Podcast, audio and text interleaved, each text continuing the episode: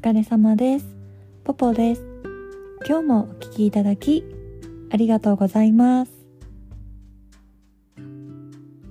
私ね、去年サンバリアデビューしたんですよ。でサンバリアってサンバリア100って言って、紫外線100%カットの日傘とか、と紫外線対策グッズを売っているお店なんですけれども私ねこれずっと気になってたんだけどいっつもさゴールデンウィークぐらいに買おうと思ってもほぼほぼ売り切れでさで去年はもう張り切ってね寒い時期に買って準備ししてたんですよ。で寒い時期だとさ在庫とかも豊富でほぼほぼあってさ欲しいもの全部買えたのね。私が買ったのはサンバリアのパーカーと2段折りの日傘とあとねワイド流し角ってやつとアームカバーと帽子を買ってさこのアイテムをね使って駆使して日焼け対策をね去年1年やってたんですよ。で結果的に言うと効果あったのよ。でなんで分かったかっていうと毎年さだいたい年末にシミ取りレーザーをやってるんだけど去年ね1年間サンバリアで日焼け予防してたからシミがさ全然できなくて去年の年末レーザーやってないんですよね。あの浮き出ても来なくて取るシミがなかったんだよね。だからね。すごい効いてるんだと思う。効果があったんじゃないかなって思います個人的には。ただですねあの夏にこのパーカーとアームカバーはものすごい暑いです。通気性とかも、まあ、一応ちょっと考えてくれてるのかなって思うんだけど本当に暑いです。特にパーカーは真夏は絶対に無理です。でねこれパーカーがさサイズがねワンサイズしかないんですよ。で私、まあ、身長が大きいからさ袖がね短すぎちゃってこれね背が高めの人は全然足りないと思います。なんかさ日焼け対策のために使うからちょっと長めの方がいいじゃん。それもあって短い気がします。だからねこうアームカバーとかも使ってたんだけど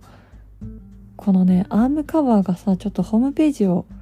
見ていただけるとわかると思うんですけどデザインがさあのなんて言えばいいんだろう畑仕事の時に誰か使ってるみたいなやつ。あの二の腕のところをさマジックテープで 留めて使うんだけど見た目がねちょっとまあスタイリッシュじゃないっていうかうーんなんて言えばいいんだろう。でもマジックテープは見た目はちょっとあれなんだけどずれてこなくてなかなか便利だなって思いました。ちょっとね見た目があれなんであの街中では使ってないんですけどもしかしたら車運転する人とかにすごいいいのかもって思いました。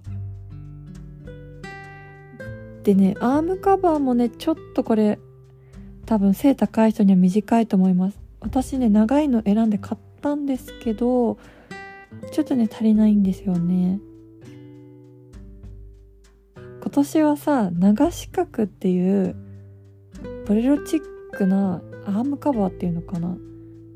を買おうかなと思ってます。ちょっとね普通のアームカバーって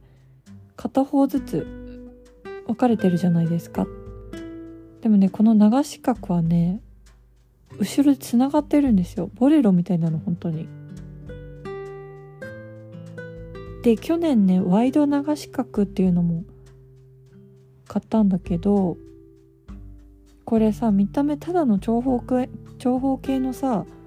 サンバリアの布なんだけどスナップボタンがついててさポンチョみたいに着れるんだけど、まあ、普段はさ着ないと思うんだけど飛行機とか車とか乗り物乗ってる時にすんごい便利でで飛行機の中って紫外線の量が地上より多いらしくてしかもさ日焼けあの日よけの窓窓の日よけとか勝手に閉めらんないじゃん。だからねこれで私飛行機乗る時に紫外線予防してたんですよ。なんかね飛行機の中ってサングラスをした方がいいぐらい紫外線すごいんだって。であとねこれ知らなかったんだけどさ遮光100%と遮光99.9%の違いってご存知ですか？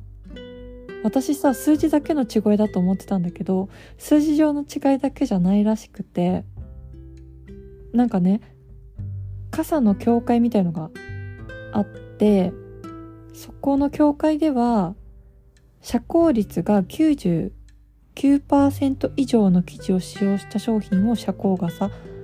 遮光率が99.99%以上の生地を使用したものを一級遮光傘ってやってるんだって。でなんかね生地が100%遮光であっても結局その生地が傘とか製品になった場合であの傘作る時にさ針と糸でその生地に穴が開くじゃない傘作るとだからそっからすごいわずかな紫外線が入り込んでこないとは言えないから100%の生地を使ったからって製品になると100%って歌うの難しいんじゃないかってことでこの教科に入っているメーカーは100%の生地を使ってても99.99%しか使えないらしいのね。あの日傘とかにさよく書いてあるじゃないですか。一級遮光傘とか遮光率99.99%とか。それ100%の生地を使ってても99.99%しか使えないらしくて。だから逆に言うと100%って歌ってるのはこの教会に入ってないだけなんじゃないかなって。思って。だから99.9%のものでも100%のものより劣っているとは言えないみたいです。なんかサンバリアでさ全部揃えると結構高くてさこれしちゃうとなんか他のでもいいかなって思っちゃうよね。でだから絶対100%のじゃないといけませんよってわけじゃないんだなって思ってさ。なんかさうちの近くって海の近くで海風がすごいんだけどプラスねビル風が多いから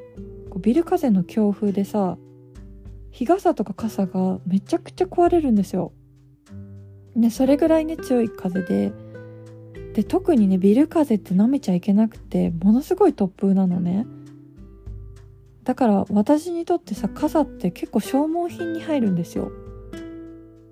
で修理も出すんだけどまっすぐね修理屋さんに持っていけるわけじゃないしあと修理数週間とかね1ヶ月とかかかるからその間にも必要だしもう手元にね34本は常にキープしておきたいんだよね。だからさ今年もまあなんだかんだ言ってサンバリア買っちゃうと思うんですけどあの今だったらねほぼほぼ在庫ありましたのでもし興味ある方は見てみてください。今日もお聴きいただきありがとうございました。皆さんのご意見ご感想ご相談をぜひメールください。